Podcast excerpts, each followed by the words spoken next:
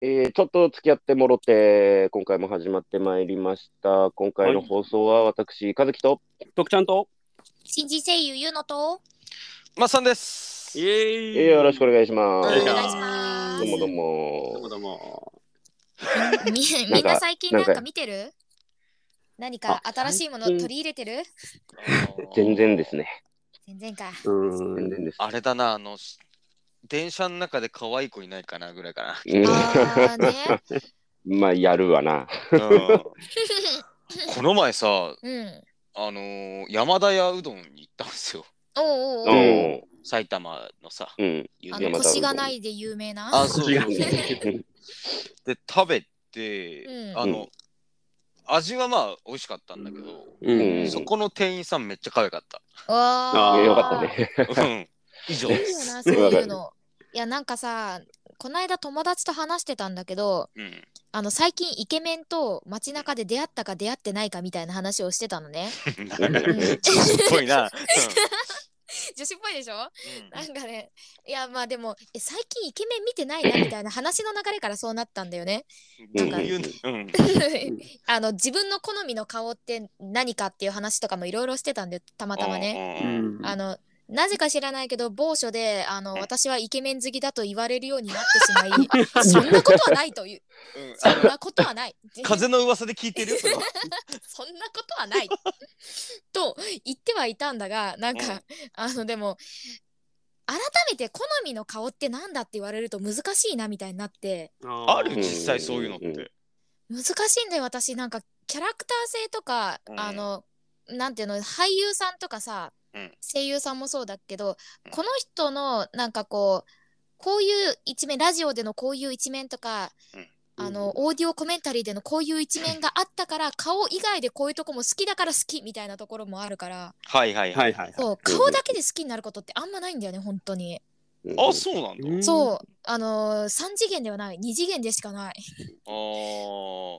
まあなんつうんだろうこう見て見る憧れっていう好きとなんだろうそうそう。こうは伴侶とかそういう意味の好きって違うよね。なんかうんうんうん恋人とかに。うんうん。そなんか、あと長俺、そ澤まさのみ、さんとかああごめん。なんでもない。うん。うん。あ、うん あごめん長澤まさみの話 長澤まさみどうぞ。長澤まさみさん好きなのよ。うん。はいはいはい顔が。顔が。い顔が。でも他別になのよ。あーね あ俺あの久保田の CM の長澤まさみ超好きで。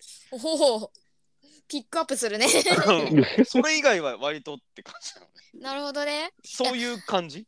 なんかうん、うん。その女優さんで言うと私顔だとあの石原さとみめっちゃ好きなの。ああそう。だからでも俳優うんさん。なまあなんていうの男優さん？うん。だと、なんか知んないんだけど顔だけで好きになることは全く持ってなくて。そう。だからこの役のこのキャラクターやってたからあすあこの役好きだなーの延長線上で見てあうん。この人こんな面白いなんかこう趣味やってるんだってあめっちゃ趣味合いそうだなーっていうので人間味から入ってく。ああ。なるほどね。めっちゃ人間味あるっていうので。見た目とのギャップとかそういうことかな。そうそうそうそうそう。そうなんか佐藤健とかそうな感じしない？なんか。かっこいいけど結構アクティブな趣味もあってみたいな。うーん。ブレイクダンスしますみたいなイメージあるじゃん。うん。うんはいはいはい。そうねそううねん。なんか松坂桃李とかね。あそうだね。デュエリスト。そうそう。あんなにかっこいいのに。内心超オタクキキングねキング。キングキング松坂。そうだからうん。難しいんだよねなんか。そあー。うんなんか俺逆になんだろうな俳優さんとか好きなので言うとそれこそ松坂桃李さんすごい好きで、はいはいはい。うんあのもちろん本人のキャラクターもすごい好きなんですけど、うう、うん。なんかそのこの前見た映画も松坂桃李さん出てて、はいはい。あのすごい演技なさってたからなんて言うんだろうなこうこの化け方っていうか憑依の仕方っていうか、うん。うん俳優としてすげえなって思って好きなんだよね、なんか。っはいはいはい。ていうのとなんか外見的な好きなのってやっぱ違うよねって思ったなんか話聞いてて。うん。わかるわかるそうわかるなん。かあります他になん。か例えば和樹さん。とかそういううん。うん。まあ、俺って結構その、やっぱ仮面ライダーとかから見てくから、うん。うんなんかそのやっぱ俳優さんそのものよりはその作品の中でのキャラクター、やっぱさっきのゆのさんの話じゃないけど、うん。うんキャラクターで見てかっこいいなっていうのが先に入ってきちゃうから、うん。らそれこそ松坂桃李さんも、松坂桃李さんよりはその真剣レッドをやってた時にバがかっこよかったなみたいなうん。認識になることが強いんだよね。あー。うん。え好きな女優さんとかいんの？好きな女優さんね、昔は上戸彩さんが好きだったけどね、今はね、顔、かまあ、それこそ顔だけっていうとあれだけど、小芝風花さんとか、あー、確かに。ね。あの、夜間の麦茶のあ好好き好き。う んドラマの特特撮画家でしたっけ？出てまあ、すそうそうそう、特撮画がで割とちゃんと認知して、はい。まあ、それ以降のドラマ見てるかって言われたら見てないんだけど、でもポスターとか貼ってあったり CM 見ると可愛いなってなるんだよね。え小芝風花さんか可愛いですよね、確かにーね。うん最近特に思うかもな、俺も。うん。うんうんなんか、大人になったなって思う。うんあ、趣味が変わったってこと？大人になって。えというよりか、小芝風花自身の、こう、なんか、あ、小芝風花さん。成あそうそうそう長がね。そうそうそうそう。なん人か、間的な。そうそう、石原さとみとかもまさにそれで、はいはい。うん。なんかね10代の頃から一応テレビには出てって認知はしてたけど、こう30代前後うん。になって一気に、あ綺麗だなって思うようになったし、うんあうん、それはわかるね。なんか、なんだろうな、なんか、ウォーターボーイズに出てた時の石原さとみ？と、あの、小栗旬ってやってたリッチマン、ブアウーマン、そうそうう、んのやつを比べると、垢抜け具合がマジでやばいから、そうだうね。そうそう。メイクが全然違うし、うん。なんか芋っぽかったよね、その、うんウォーターボーイズの時はね。良くも悪くも。そう。やっぱなんか、なんていうか、石原さとみさんも含めてだけど、あそこの世代の女優さんって、どちらかというと演技うまいんだよ。全然演技うまいんだけど、どっちかっていうと系統的には木村拓哉的演技の仕方だと私は思ってるから。のはいはいはい。なんかわかる気がするな。わかるよでしょ。言ってることなんとなく分かってくれる人は分かってくれると思うんだけど。その極地はシン・ゴジラだったなって思う。なるほど、僕同じ感じだと僕新垣結衣さんかなって。うん。あー。あのまあ本当にあのこうあの成長して変わったっていうのはドラゴン桜の頃のギャルの新垣結衣からあのえっとなんだっけ？あのね、そういえば。そうそうそう。であの星野源さんとのあのドラマのやつなんだっけ？あ逃げ恥か。逃げ恥か。逃逃げ恥。なの新垣結衣さんとすっごい大人に大人になられてっていう表現も変だけどうんなんかうん良い良い女性になられてっていうイメージがあるかなって、うん、ずっと人気あるよね、ガッキーはなんか。楽器は。そうだね。リーガルハイとか良かったもんな。あリーガルハイね、うん。こういう話もねいずれゆ後々ちょっともうちょっと詳しいこと話していきたいよね。そうだね。て。そうそう。ちょっと今ちょちょいと話しただけでもこんだけ出てきたってことはもっとみんないろいろあるだろうから。ねうん。うん。うんそうそうまあさだだがしかし今日はこの話じゃないんですよ。だいぶ盛り上がっちゃいましたけど。そう残念なことにこの話ではないんですよ。はいはい。私はもっといい話したいことがあるのでほうほう。はいはいはい。次のコーナーにちゃっちゃかと行かせていただいてもよろしいでしょうか？はーい。よろしくお願いします。はいはーい。行かせていただきます。ゴールデンストロベリー賞。久しぶりですね。久しぶりですね。久々ですよ。はい。この時間は我々4人が一つの作品を鑑賞し、良し悪しなど小さな評価ではなく、みんな違ってみんないいをモットーに、世に作品を生み出してくださった方々へ愛情を込めた賞を一方的に送りつけちゃう、そんなコーナーです。では早速ですが、今回もえー受賞作品に登壇していただきましょう。発表お願いします。今回の受賞作品はプロメアです。イエーイお来た来た。じゃあちょっと作品の概要を説明させていただきますね。お願いします。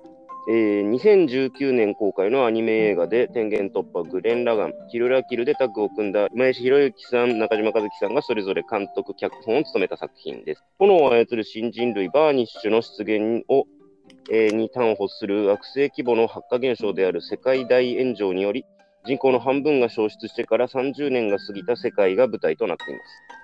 出演は松山ケンイチさん、早乙女太一さん、坂井雅さん雅人さんなど、大人気の俳優陣に加え、桜井音さん、小山力也さん、えー、檜山信之さんなどの、えー豪華な声優陣もメンバーとなっています。はい。はい。というわけで、僕とね、徳ちゃんが初めて見る感じだったのかな。そうですね。うん、僕としては、まあ、そのグレン・ラガンの監督っていうことでね、やっぱりこういろいろに似通った部分とか、特にほら前回のね、ゴールデンスフリーションもグレン・ラガンだったわけだし。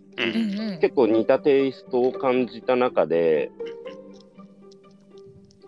あのそのメインとなってるのが、まあ、メカニックとかもそうなんだけど、レスキュうんーがメインテーマというか、うんうんうん。それが割と新鮮だったなというふうに思いましたかね。うんうん。なんていうか、その戦闘をたたバトルを主たる目的としない組織っていうか、うんうん。ちょっとそこが印象的でしたかね。うん。徳ちゃんどうした？どうでした？僕もそうですね。あの、今回初めて、プロミア見させていただいて、まあ、あの、まあ、天元とかグレンラが、まあ、やりましたよね。で、あと、まあ、キルラキルは個人的に見てたので、で、それ見た上で、プロミア見て、あ、今井さんと中島さんややってるなと。これ、これだよな、この二人はっていうイメージで見てましたね。はい。で、あと、まあ、あの、演者、あの、声優さんがね、僕は知らないまま見たんですけど、メインのガロが、松山健一だってことを僕知らないまま見てて、うんうんうんあすごいうまいなと思って見てて、あの最後のスタッフロールで見たら、あ松山健一だったんだって思って、うんうん。そうそうそう。で、あと、あの、クレイフォーサイトは、なんか知ってるけど、これ、アニメじゃないところで知ってるなと思って。あうんそうで、最後のスタッフロール見たら、酒井雅さんで、あー、なるほどねって。あ。はい俺さ俺直樹かみたいな。堺井雅人さんの演技が一番俺鳥肌立ったんだよね。この人うん声優もできるのって思って、うん、思った思った。全然知らなかったから。そうもうドラマの人ってイメージ僕も持ってたんうで、ん酒井さんは実はね結構2000年初頭ぐらいまだこう、うんうん。テレビドラマとか出る前とかに、うんあのうん戦闘妖精雪風っていうあ OVA に出てたのよ。そうそうそう雪風？えー。それのイメージが結構強くってだからうんこの、ね、プロメア選ばれたのも結構俺は納得してたっていうか、うん。このブームになってるがゆってなってるっていう意味でキャスティングはされてるかもしれないけれどもうんもともと下地はある人だったから、なるほどね。そうそうそう。2000年。と、あれだね、なんか中島、中島和樹さん自体が、あのー劇団新幹線？うん。あの、ーあのー作家さんかな？そうそうそう、作家さうん。んとして、まあ、ついてたりとかもしてて、で、その関係で、この主役の3人うんにオファーしたっていう話もあるから、うん。それ関係でも一応あるっちゃある。うん。なるほどね。なるほどね。うん。かそのつながり誰かの博士いたっけ？あのそのクレイの,、まあ、あの上司というかあのデウス博士だったっけ？あーうんうんうん。あー。中の人が古田新太さん。ああ、そうそうそうそう。ああ、そうだね。でげ劇団新幹線。そうそうだねそう。そうそう。だだからもろ本当になんか今井さんと中島さんクロスみたいな感じの。うん。なんかその声優のキャスティングのその中島和樹的なうん。あうん。のキャスティングもあればそのトリガーっぽいキャスティング。も結構あったあったこれはトリガーメンバーやなみたいなメンバーだから。そうだね。なんかルチアっていうそのメカニック担当の女のう人ー。ん。うんあの新谷真由美さん新谷真由美あ、さんそう、新谷さん。とかあとは小西さんとか。あ小西さうん。んうん。うん。あと檜山さんもそうですよね。あそうそう。あとそうね柚木そうね。涼子さんとかね。そううんう。んだしうんうん。そういうつながりはあったなって思いましたね。そう新谷さんはもうフリクリがね、私印象的だから。フリクリね。そうね。うんこの新谷真由美さん最近で言うとあのグリッドマンのあ、あのうん。立花ママわかります？お母さん、うん。ああ、はいはいはいはいはい。でやってる人なんですよ。うんうんうん。で、キルラキルとかにも出てたりとかするので、意外とこの座組では結構多く出ていらっしゃる方だなとですね。この人もあと演劇とかの方がメインの人なんで、あー。うん。そう、劇団されてるからね、そうそうそうこそうって感じですね。うん。あとこれ、稲田野さんとかももう何回か見てる感じだったんですかね。そうだね、私、プロメアマジで好きすぎて、あのいろんな意味でトータルで5回は見てんだけど、でも今回含めて5回だからまだまだ全然だけどね。まあ、今回のその、まあ、う、うん選定理由とか、なんか、まあ、感想的なものもまた伺えればいいかなと思ったんだけど。そうです。まあ、選定理由はまあ本当いろいろあるんだけど一番にこのなんかモロテでやりたいなって思ったのがあのまずプロメア私めっちゃ好きだけど。当時映画で見てた時にこれこうだよねって話せる子がいなかった周りに。そうっていうのをあの一緒に見に行こうって言って見に行ってくれた子はいるんだけどだけどもそこまでの熱量で見れてないやっぱしょうがないんだけどね。あのうん。プロメアって初めてトリガー作品見た子しかいなかったからその時。はい。だからあトリガーだねみたいな共感性はやっぱそこは求められないし。そうだね。そうそうそうそう。だしスパロボだっていう感じの共感性もあんま求められる子じゃなかったから。あ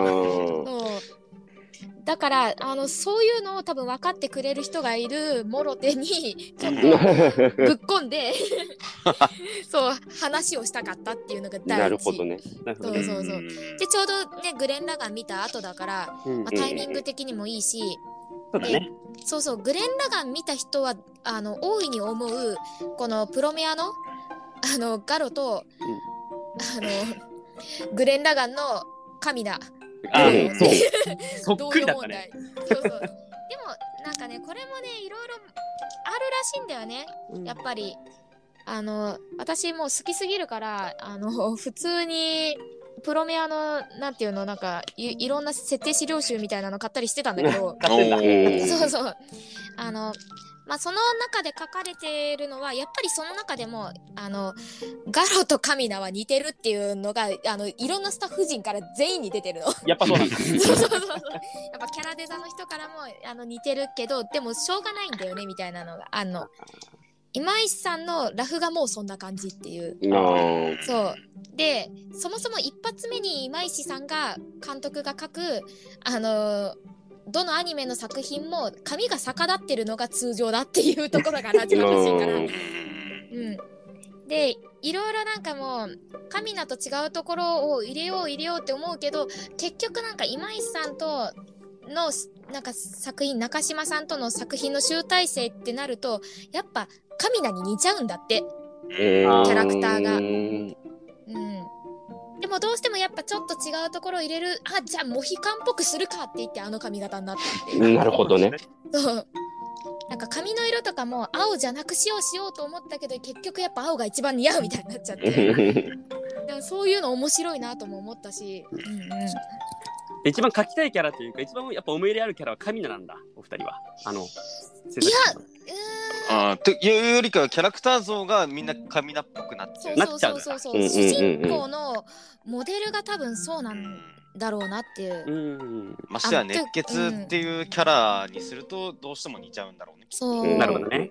多分今石さんが好きなんだと思うツンツン頭を主人公に持ってくんのがなるほどね。そうそうそうそう趣味。うん。ほんとこれは趣味だと思だから余計にこうリオのさこのうキャラクターデザインだったりその性格とかはうん。うんすごい相対的にあるなって思ってて、そうそうそうそう。ああ、そうね。うん、でリオ面白い。はねどっちかっていうとあのこれ知ってる人は知ってるんだけどヒーローマンってわかるかな？あーはいはいはいはいはい。そう僕はねヒーローマンの主人公っぽいなっていう髪型だった私的に。確かにね。知ってるわ。今言われてそうだなと思うんうんうんうん。う、かなっていう。あこれ面白いなって思ったのがさそのうん。リオとそのガロ。う。うんキャラクターってさガロはすごく熱いけどリオはすごい冷めてるじゃんうん。でもやってることは逆じゃんうんそう、はいはいそうなんだよ、ね。意味わかる？これううんんうんうん。熱いけど火消しだったりとか。そうそうそうそうそうこの対比が面白いなって思ってて、うんうんうん。なんかうんそう見れば見るほどね面白いんだよなプロメアあのでもほんとこれね映画でねしょっぱな見るとほんいいんだよって。いういいんだ。すごいね。やっぱ音と映像のねでかさってやっぱ大切なものは大切っていうのがねうん。プロメア見てうん。一番思った。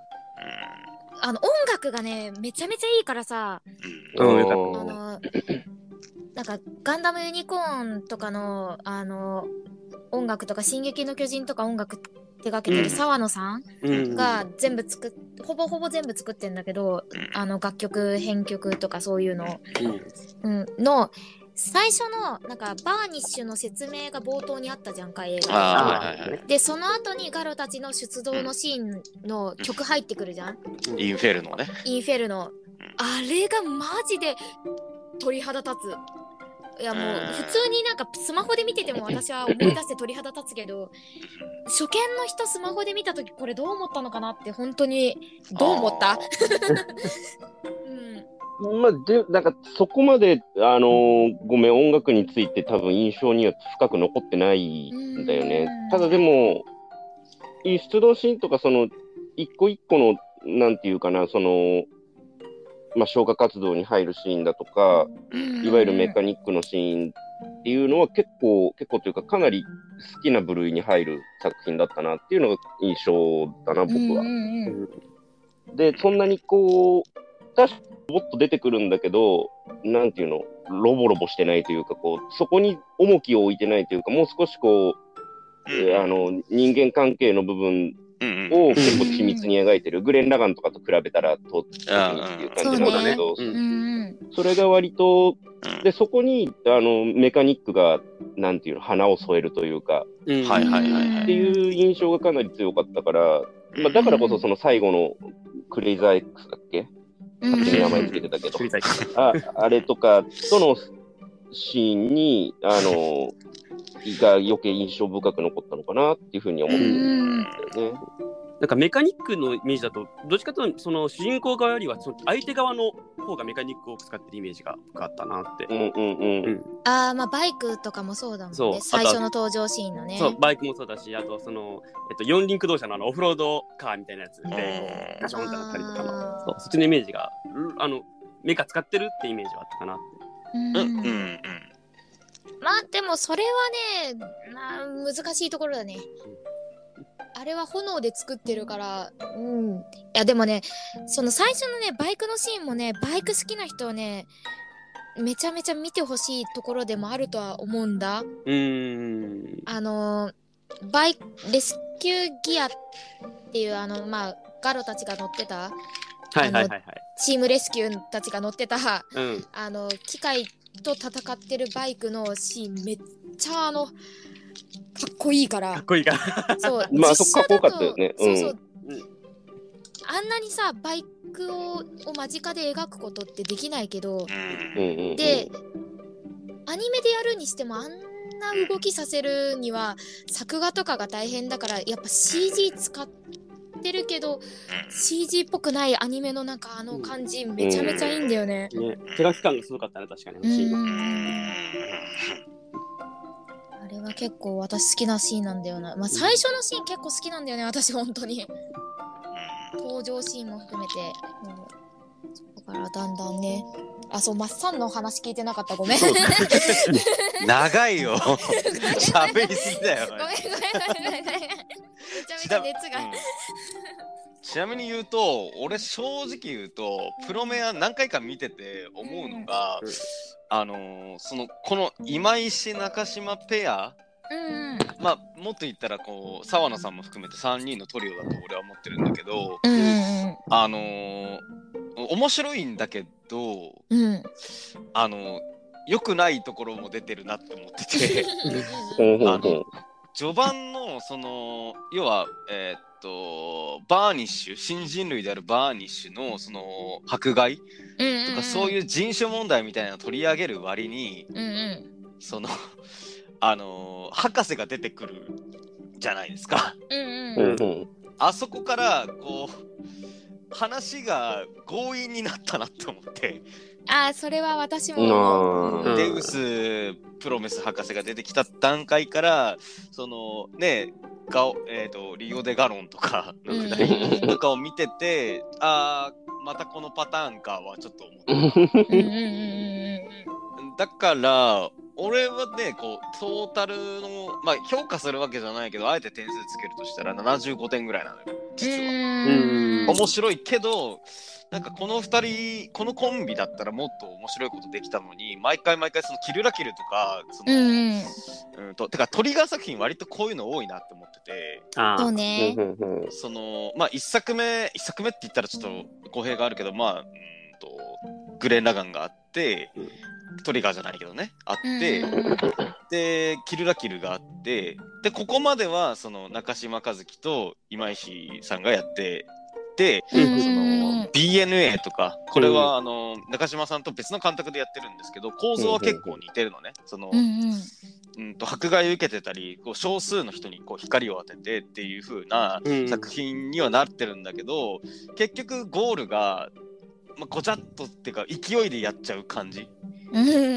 がなんかせっかくいいテーマなのになって俺思っててうんうんなんかそのロボ父ちゃんも中島和樹じゃああ、ないそうですかね。うんうんうん。あれもさ正直言ったら口頭無形じゃん最後の方は。うんまあね でもこう最後さこう腕相撲してっていうあのオチがあったからなんかこういいなとは思ってたりはするけれども、うんうんうんなんかその鳥うんとっていうのとあの 最初ポスター見たりとかティーザー映像とか見た時にうんあのこれロボットアニメじゃないんだなって思ってたあそう。これねロボットアニメじゃないんだよ。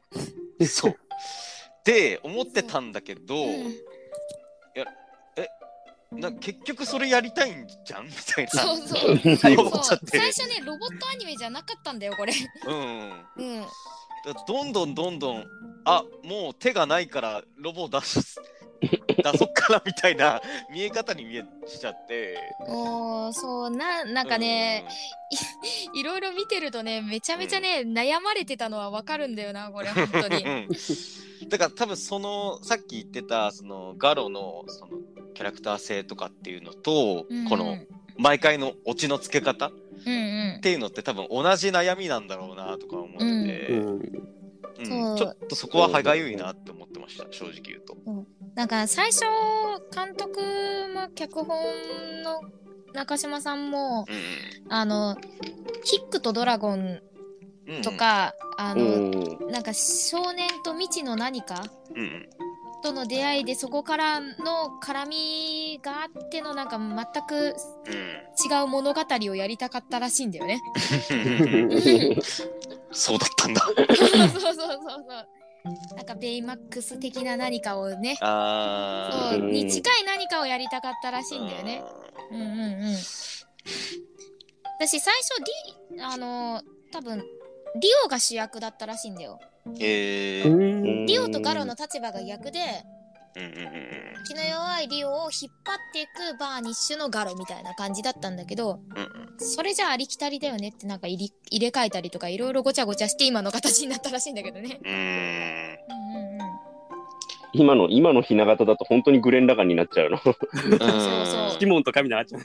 そうそうなんそうか 少年と異形の異形のうん交流を描きたかったっていう最初。うん、なるほどね。ねそうって感じですかね。そうね。ですかね。うん。まあ、じゃあ、いよいよ受賞式という感じですかね。はい。じゃあ、今回の部,、えー部門賞の発表となります。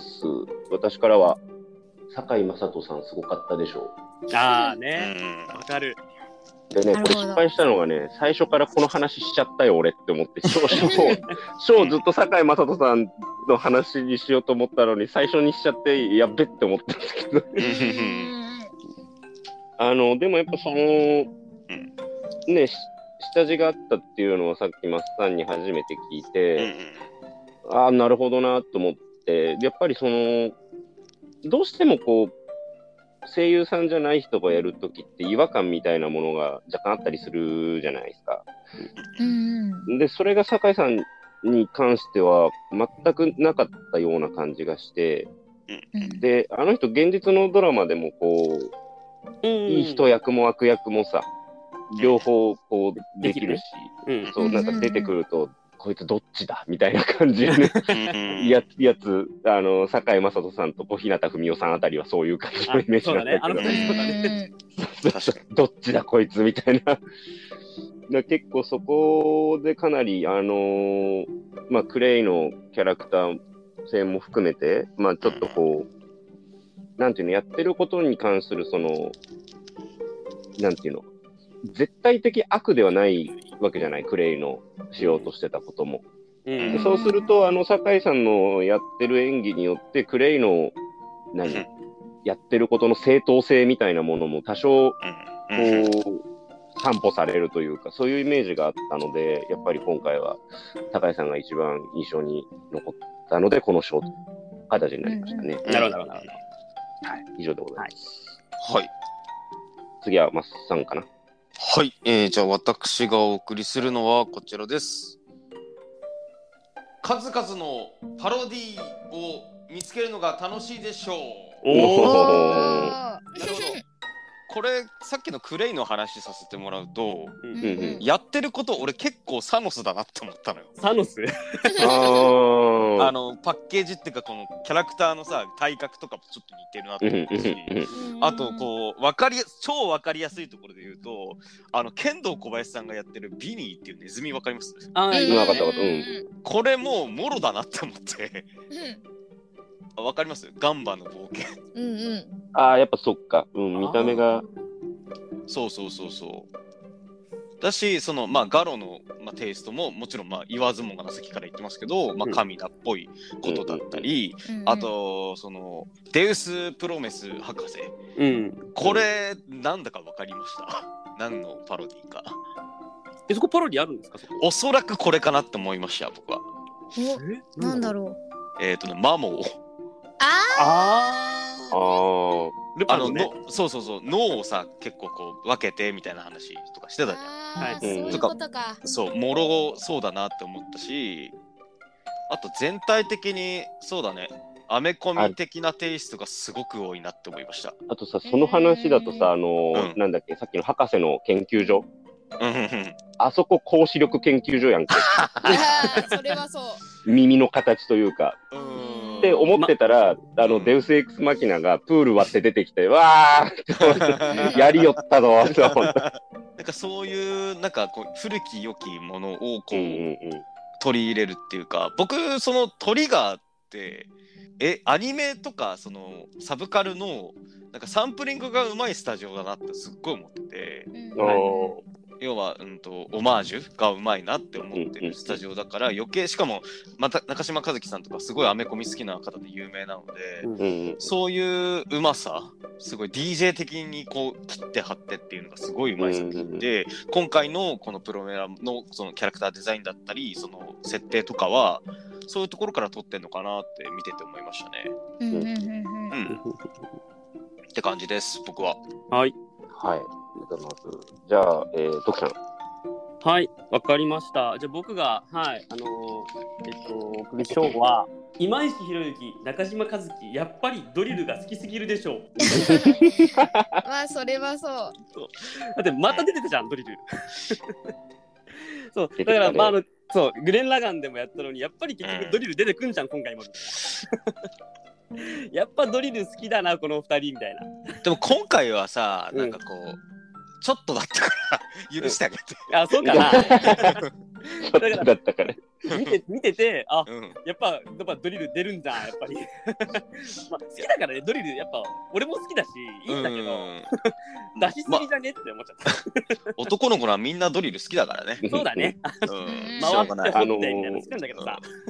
少し、少しなんだけどさ、その監督とか二人のこのさ、今石さん、中島さんっていうバイアスがかかってるからさ、ちょっとなんだけど、やたら印象的に見えたの。印象なんかドリルあーで結構トリガーファンはね意外とそこら辺は感じてて、この2人だったらどっかでドリル来るだろうなみたいあなとかもう、もう、様式美みたいな。そうそうそうそうそうとかどのタイミングで宇宙行くかなとかああー何の脈絡もなく宇宙にどうやって行くんだろうなみたいなそこは結構楽しみなんですよあ、そうだね。だ最後、最後めっちゃったもんね、宇宙ね。そうそうそうそうそう あそう多次元みたいな話もしてたしねなあ、んかねしてた、してたしてた。今回、今回はなんか本当に地球にパンチが出たなっていう印象あ。そうだねだね未遂で終わらなかった。そうだね。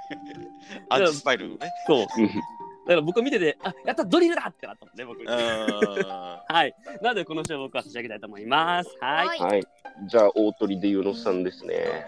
はい。いやー、悩むな、マジこれ。いやー、相対的にいきます。はい。はい。はい。はい。えー、私が送る今回の部門賞は、うん令和元年の幕開けスーパーロボットでしょうおお。あ、そっか、そういう時期か。そうか、そう令和元年かなんですよ、実は。そうなんです。そうか、そうか、そうか。もうちょうど5月20いくつかだったかな、確か。24だ、24。あだかーら、なったばっかだね。そっかそっか。4月30まで平成で、そっか。5月から令和。令和元年なんで。うんあ、でもそうすると確かにちょっと新しいテイストのロボットアニメみたいな風に見えるね。う。うんん。新しいのか何なのかみたいなところもあるけど。うん確かにそう聞くと、令和でもスーパーロボットやれるんだってなったね。今聞いてみてそう、そこもある、選んだ理由、ちょっとうんね。うんなんか、ああ、もういいんだ、これやっちゃって、みたいな。うん。うん。ああ、もう、わうん。このまま私は一生スーパーロボットが好きでいいんだって思っちゃったから、プロベアを見て。うんうん。あ、いいや、いいやっていう。うん令和でこれができるなら。映像がさ、うん結構すごかったじゃないですか、言うても。すごかった。うん。だからなんかこう、うん、言い過ぎかもしれないけど、国内のこの CG で作ってるアニうんうメってんうん。言ったら、うん、こう、ね、スパイダーバースっていうのが海外ではあるわけじゃない。ですか。あスパイダーマンうーんそれに並びそうなのかなとは思ったよね、あのうん映像美に関してあ言う。ー確かに。うん、結構グリグリ動くしね。そうそうそうそう。なんか、ローポリな感じのね、CG とかで、あえてそれを使ってるところとか、色がどぎつかったりするところとかね、うん炎の表現がめちゃめちゃうまいんだよな。ああうんもう多分、プロメアはそこが特徴でもある炎の表現が、なんか、うん、ポリゴン風な感じのところとか、うんうんうんうんうんはい。まあ、こういった賞が受賞されましたが、皆さんいかがだったでしょうか？うんもうなんか私の熱だけがとてもとても高かったような気がするんで、ちょっと申し訳ないんですけど。はいはい。はい。まあ、プロメア、本当今回の放送で興味を持った方、また見たいなって思った方、ぜひぜひ、もう、見てください。そして感想を聞かせてください。本当に嬉しいんで私が言うのが喜ぶので よろしくおこ願いれします。これはでもこの熱量にこう当てられて見てくれる人いると嬉しいよね。嬉しいね、それは。う。うんんもういい、いい、なんか、あ思ったほど面白くなかったとかでも全然いい。とそれはそれ。うんそういうの見てくれと。一個ね、ちょっと、こういうロボロボしいのとか、あの、あと、まあ、さっきも言ったけど、バイクが好きなら冒頭だけでもいいから見てほしい。あの動きめちゃめちゃいいから。てな感じです。はい。はい。えー、というわけで、えーちょっと付き合ってもらって、今回のお相手は和樹と、徳ちゃんと。ゆのとまさんでした。あまた次回お会いしましょう。ありがとうございましたあ。りがとうございました。ありがとうございました。